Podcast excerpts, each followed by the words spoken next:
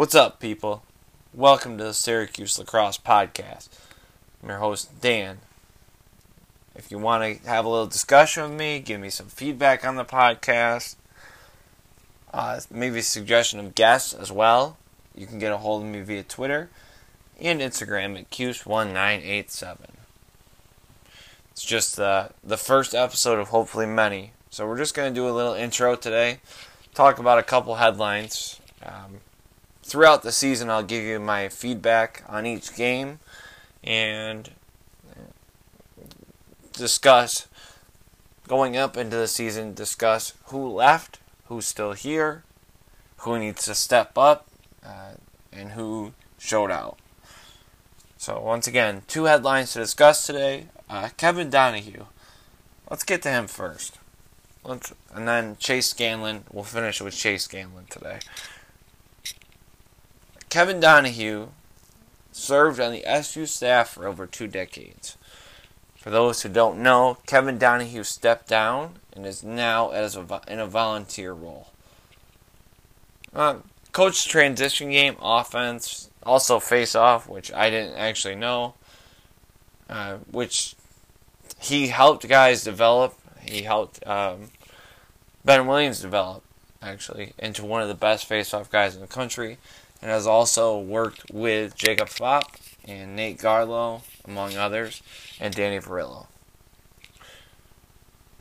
So the question becomes, why did he step down? Who replaces him? What's next for the program? Because I think he stepped down because the game has changed from where he started coaching, obviously 2 decades ago. Recruits don't really, the recruits don't really see themselves in older people, I guess, in a way. It's not a bad thing, but they see themselves in somebody now, somebody who plays in the PLL, somebody who played pro recently. They're going to relate to them better. That's the word I wanted to use. They're going to relate to them better. So I think that's part of it. With the staff being so old at Syracuse, that's not a bad thing, obviously. But with their history and everything, I think recruits want to go where a younger staff, somebody they can relate to. You know, you look at guys out in Utah like Will Mannion and Marcus Holman. They're guys that play pro now, but still are coaching, so they can recruit guys and say, look, I play in the PLL every weekend. That's what you can do if you develop under me, if you come to my school. So I think that's part of it for Kevin Donahue. I also think his daughter Riley is a senior, I believe, at SU this year, so wanted to spend time with her, watching her senior season, while also spending time with his grandkids and his sons, and his 2 other sons, Colin and Dylan. All the Donahues have gone through the SU program. Colin in 2011, I believe, and Dylan was in 2016, if I'm not wrong. So I think that's part of it as well. The big question on SU fans' minds, though, is who's the replacement? Who steps in to be the offensive coordinator, per se? I think the answer, a couple possible answers, actually. I've got a couple names that I think would be perfect. 2 of them I've already mentioned.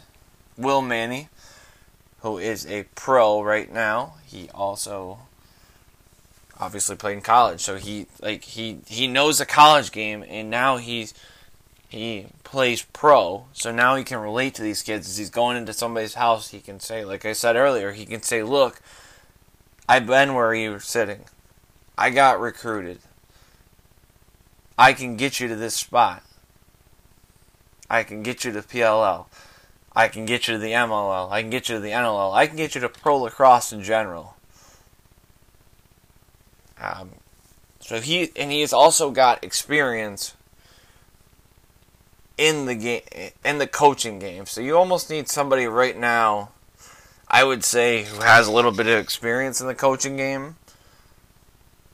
But there's devil's advocate of, if you want a young coach, you're not going to really find somebody, I don't think, that has enough experience that people want.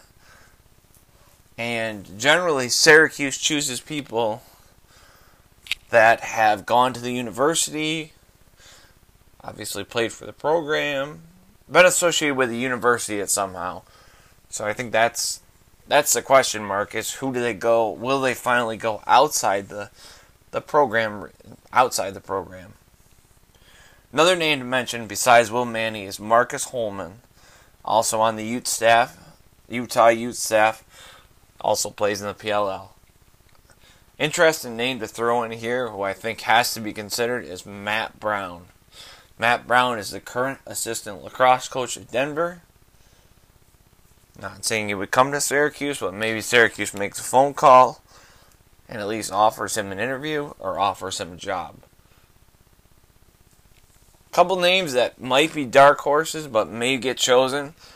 Dylan Donahue, actually, which is Coach Donahue's son, who played at SU.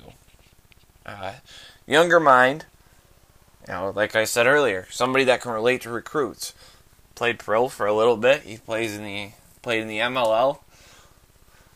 So he can relate to guys. He can, once again, like Will Mannion and Marcus Holman, he can go into a house and say, look, I played at this program. I know what they can do. I know how I developed. I can see your son in the same sense as I can see myself. He's somebody that I can develop. He's somebody that I can send to the pros. So I think that'd be a huge get, to get somebody like Will Mannion or Marcus Holman. I would say Matt Brown and Dylan Donahue are two names that are going to get brought up, but I just don't see them going that way. I almost see them, like I talked about before, them staying in the program. I see them going outside of the program to get this, because they really need somebody who can bring in recruits. So I think it was a good move by Kevin Donahue. Maybe he's realizing the game has caught up to him. A lot of coaches don't realize that, so a lot of coaches will stay too long. But maybe he realized that it caught up to him, and maybe he finally said, I need to step down. Or, like I said, maybe it might be a combination of, I want to spend time with my grandkids, I want to spend time with my son and my two sons and a daughter, and I want to watch my daughter's senior year at SU. So, can't fault the coach either way. I just, as a season ticket holder for SU Lacrosse, I hope they bring in somebody, bring some excitement to the program, gets us back on the road to the Final Four. I'll say it that way. Which brings me to my next point. Chase Scanlan. Huge name in lacrosse world. Anybody that follows lacrosse knows where he played. He played at Loyola. A couple things about Scanlan, though. He actually was originally an SU commit, and then decommitted. Don't really know the reason why. Couldn't really pull that up, find that in my research. But while he was at Loyola, he put up 43 goals as a freshman. It's a good amount for a freshman. The better part of that is he was tied for the most goals by a midfielder in D1. That's huge. Freshman contributing right away. He then, at the end of the year, ended up leaving Loyola. Citing chemistry issues is one of the reasons why. He's gone back and forth with a couple of Loyola guys on Instagram that I've seen, the ones that have criticized him for leaving. I respect Chase for coming back at him. You know, if you aren't feeling the chemistry in the locker room and you aren't feeling welcome, I'd go somewhere else too. Luckily for me as an SU fan, Chase Scanlan chose Syracuse, gave him a second chance, and joined an already loaded Orange offense, which is going to feature Tucker Dordovich, Brendan Curry, and Peter Dirth, among others. Biggest part about Scanlan coming is Desko offered him the 22. There's one other person that I know of in this year that Desko offered it to, and that was Chris Gray, who ended up choosing the North Carolina Tar Heels. That's besides the point. We're a little mad about the Chris Gray thing, but we got over it with Chase Scanlan coming. The last person to wear 22 is Jordan Evans. Jordan Evans was a local kid from Jamesville DeWitt who committed to Syracuse. I believe was the #1 recruit. And he had a pretty good career at Syracuse. Unfortunately, he was always overshadowed by 22. Everybody would look at him and say, well, he's wearing 22. He should put up 6 goals a game and 7 assists and stuff like that. So that brings me to another point today. I just want to get into the 22 debate a little bit. Number 22 debate a little bit. I want to spit my side, or say my side, and then, like I said, if you want to get a hold of me on Twitter and Instagram at Cuse987, we can have a little discussion about this. Give me your thoughts. You know, just sports in general. Also, like, mainly focusing on lacrosse. But give me your thoughts on how you feel about the 22 and how it should be handled from here on out. My thoughts on it, I think it should personally be retired. I've watched guys through my seasons of watching SU lacrosse, like the Charlie Lockwoods, the Powell Brothers, obviously, and many others. I don't see the 22 puts so much pressure on somebody to produce. There have been guys that have lived up to it. There have also been guys that underwhelmed it a little bit, I would say. I don't know if that's the right word, but that's personally how I feel about it. But I think it just puts so much pressure, and I think if you're going to have the 22, there has to be guidelines to give it away. I think you can't give it to a freshman walking in, because now you're looking at that freshman and saying, look, you've got to take over every game, or you're going to get criticized every game by every SU fan, which, trust me, it happens every game. I just think that there should be a guideline where the team chooses a senior, a junior, somebody that has proved their worth to the program, somebody that's put in their work in the program for 3 years or 4 years, depending on how you want to give it out. And then they can choose, the team can choose who they want it. Essentially, same thing as a captain. So I would say retire it. Let it be one of the heroin numbers at Syracuse. You know, like the 44 football. Don't let anybody else wear it, because I think at this point, let's say Chase Scanlan doesn't have a great season. Now everybody's going to look at the 22 and say, why'd you offer it to him? Why is he wearing 22 if he doesn't put up a bunch of points? So I just feel like the 22 just needs to be hung up in the rafters and admired for the people that have come through and worn it. Maybe have a little ceremony at halftime one of the games and just say, look, we understand there's great players that have worn it. We understand there's probably going to be some great players that would wear it. But we feel as if it's better to retire this number and let the people enjoy it for what it's worth. So that's just a little intro into what I'm going to talk about. Like I said, I'm gonna have game by game reaction. Hopefully, get a couple fans' reaction. Hopefully, talk to a couple of my season ticket holder friends. Maybe get them on the show. Kind of get their thoughts going into the season, while also discussing.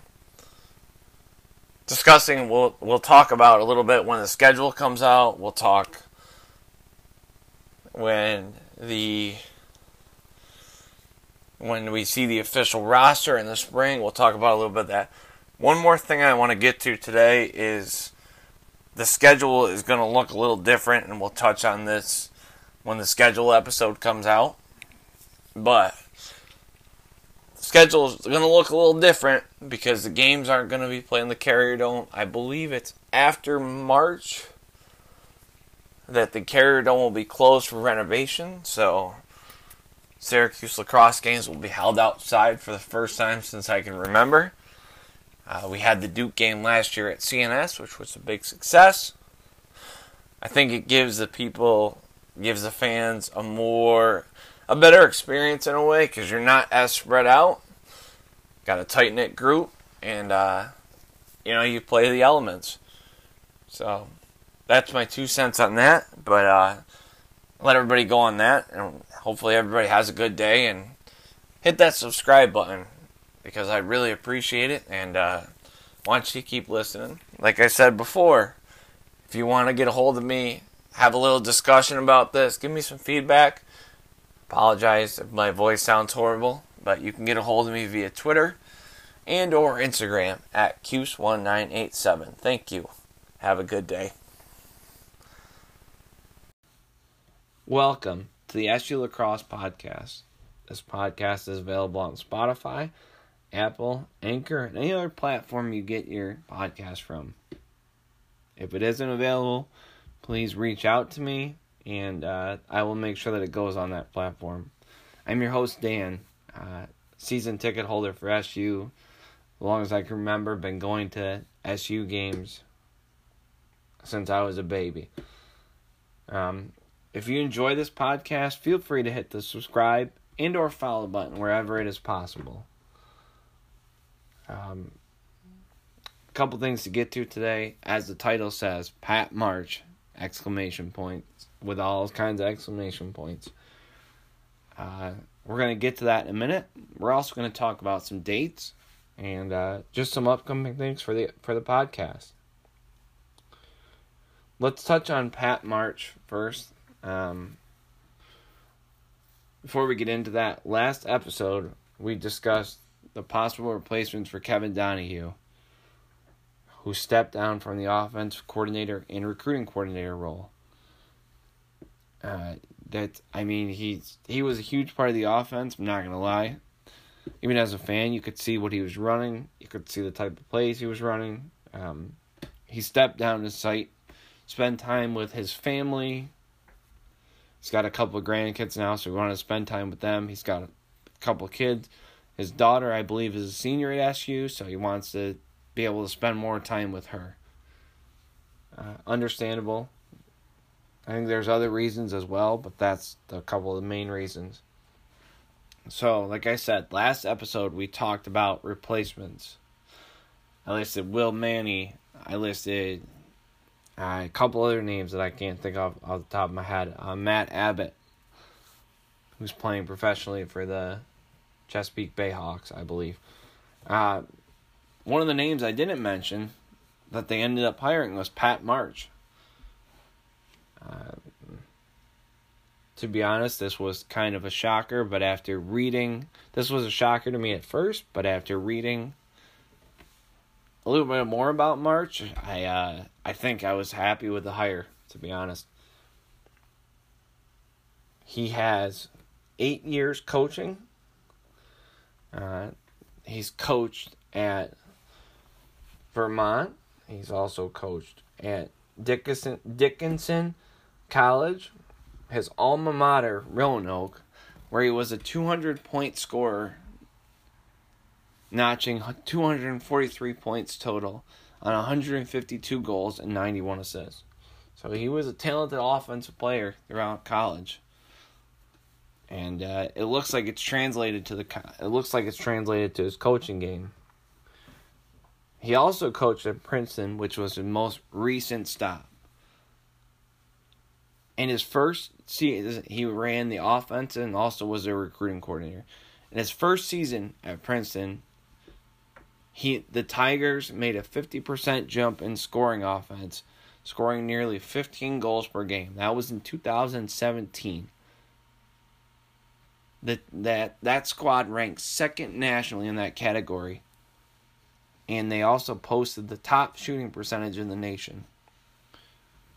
And in the last 2 years, they haven't fallen out of the top 10 offensive-wise.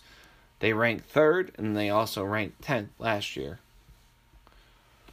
On that offense, though, he had Major League draft picks in Zach Currier and Austin Sims. Both were selected in the first round of the MLL draft in 2017. He also has mentored Michael Sowers, who is one of the best, arguably one of the best, I want to say, Princeton attackman ever to play. Sowers set a program record with points in 2019 for a single season. He had 90 points total, 37 goals, and 53 assists. So he brings the offensive side. On the recruiting side, however, there's a lot more upside, I would say, that I see, that just from the things that I've read, that I'm very excited about, that I want to see translated in Syracuse. He's brought in top-level talent to Princeton, or he had brought in top-level talent to Princeton. After being unranked by Inside Lacrosse, which we'll get to in a minute about Inside Lacrosse, just a general background. And they're being ranked. They haven't been in the top 15 in recruiting since 2014.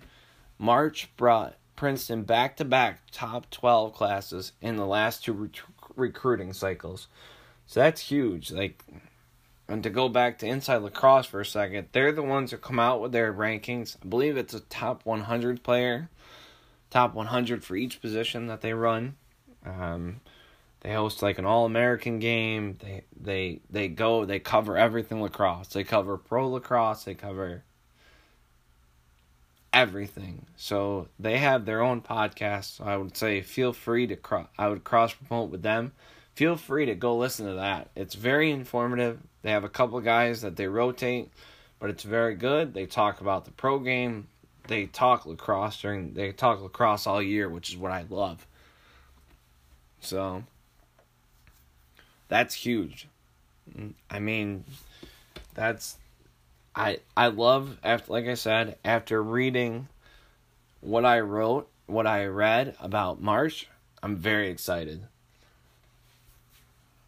I want to see what he does. I mean, now he went from Princeton, who was very good in the late 90s and early 2000s, and kind of has come back on, shown back up on the map more recently. He comes to a university in Syracuse that has one of the best alumni backing in the country in lacrosse, in my opinion. And he comes to one of the best programs in history in lacrosse. Plus, he's got a fan base that is loyal, that is rabid. I'm not saying that any other fan base is a rabid, but I'm just saying Syracuse lacrosse fans are different. We live and breathe lacrosse. We live and breathe the program. We follow it everywhere we go. We follow it on the road. We do it every time. So I can say, as somebody who's watched the games, I'm very excited to watch March. I'm very excited to welcome him into the SU Lacrosse family. One of the other things I wanted to get to today, there's a couple important dates. But first, unleashing a new segment today that was suggested by one of my friends. It's called the 22-cent segment. He said, Dan, you say 2 cents. Why not say 22 cents to honor the 22 at Syracuse? Tie it into it a little bit. So my 22 cents for today is about Pat March. And I think, given the things that I read and given numbers that I've seen, I say March will turn this team into an offensive juggernaut. Because if he can do that at Princeton, imagine what he can do with the backing of the alumni, the community, everything at Syracuse. So that's how I feel. That's my 22 cents. Let's get to some dates, though, coming up for the fans and the program, but I say more so the fans because I think as a fan, I want to see how my team looks going into fall camp. Just like a spring scrimmage in football, I see fall camp as a fall ball scrimmage for lacrosse fans. They can go watch their team. They can see guys who may not contribute right away, but at some point in the year may contribute. So, and they also can watch some scrimmages with other teams. They can see how other teams look. They can do some analysis of that. The first date that we're going to get to, though, is October 5th. And there's a game that will be played at SUNY Cortland between Syracuse and Denver. For those who don't know, Cortland is about 45 minutes outside of Syracuse. It's also, and I just found this out earlier today, it also has a very famous alumni that coaches at Denver, and Bill Tierney. I think that's part of the reason why Syracuse and Denver will be playing at Cortland. I think that's huge for the university because they can promote it. Look, our alumni is coming back. They've also got a couple other alumni that are coming back. Tierney is the name that people know, so they can say, "Look, Tierney's coming back to coach. Come out and watch, support the university, whatever." That game is at 7 p.m. on October 5th. I would urge every lacrosse fan in the area to go to it, as Cortland has a very good, very nice stadium field there. I've been multiple times. I can honestly say it is one of my favorite outdoor venues for a D3 school. Back to Tierney, though. He's also going to be honored during the weekend. Don't really know what they're going to do for him. I've just been told that he's going to be honored. Or have heard that he's going to be honored, I should say. And he's also co-hosting a camp with Desko. John Desko, for those who don't know, is the head coach lacrosse at Syracuse University. I think it's great for the game having two coaches that I would consider in my top 10 all time. Both. I would say they were my top 10. Desko's obviously one of my favorites as an SU fan, but Tierney is one of the absolute best to call the game and coach the game. They're co-hosting a camp in Cortland, and I think that's huge for the game. Like I said, you get two coaches that everybody knows. Everybody in the area is going to know John Desko. Everybody out west is going to know Bill Tierney. So that's going to attract some kids that probably wouldn't go, per se, because you're also going to have the Denver players there, so that's going to help. Kids that go to the camp can talk to these players, kind of get their feeling. Talk to these coaches, get some advice on how to improve their game. Watch these guys play. I mean, it's an all-out win. It's a very, very it's a win-win for the university, because Cortland gets free promotion out of it. But it's also a win. It's also a win for Syracuse and Denver, who, if you look at their alumni, you've got their alumni all spread out. You've got alumni in Atlanta for Syracuse and Liam Banks, who is the head coach of the Atlanta Blaze, who actually was Pat March's head coach last year, when March coached for the Blaze, and they led the MLL in the offensive categories. But that's the one name that I think of. There's other names, obviously, but that's the name that I think of. So that's a very good, very good event. I'd say attend. I definitely will be in attendance. I can say that.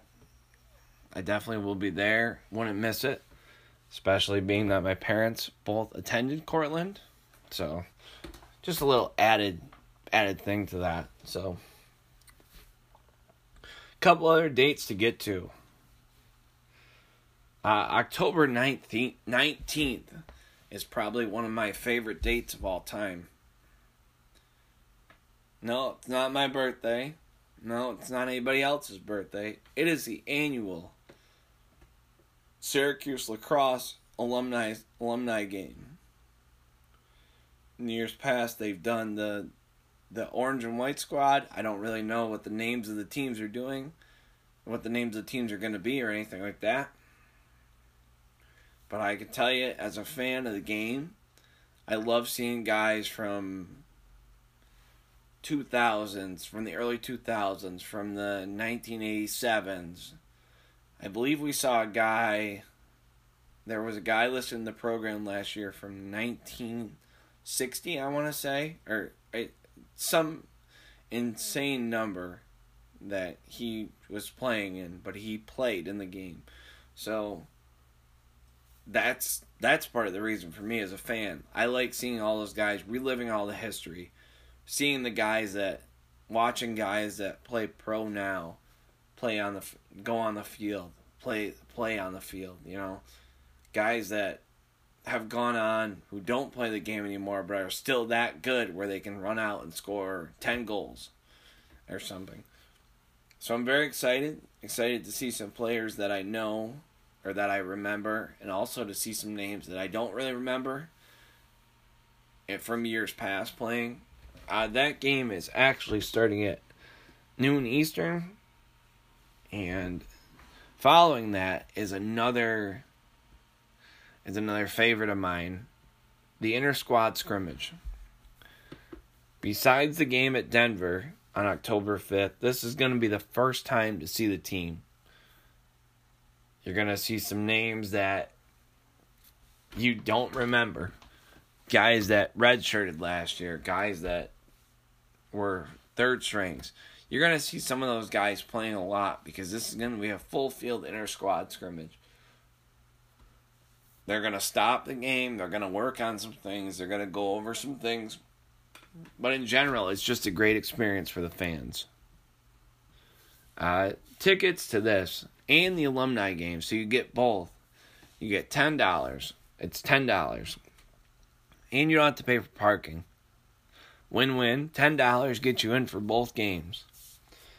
So I would highly recommend anybody in the Syracuse area who hasn't gone or has gone in years past, go this year. You're going to really enjoy it. We're going to have a couple podcasts on after that where we discuss thoughts from the alumni game, thoughts from the squad, inter-squad scrimmage, thoughts from the Cortland scrimmage, just thoughts from fall ball camp in general as fall ball comes to an end and we start to get ready for the spring. One of the other dates that I want to point out is, I kind of got it circled on my calendar, it is December 18th. Right around there, the schedule will get released. We're going to have a schedule episode where we talk about some teams that Syracuse travels to that we've never seen them travel to. One name is Albany. Syracuse has always hosted Albany in the past. This year, they're going to travel to Albany. Part of that is because of the dome construction. I think a big part of that actually is the dome construction and the fact that Albany wants Syracuse to go there. So that's huge. One thing I'm looking forward to in general in this podcast is I have somebody who I interact with on social media.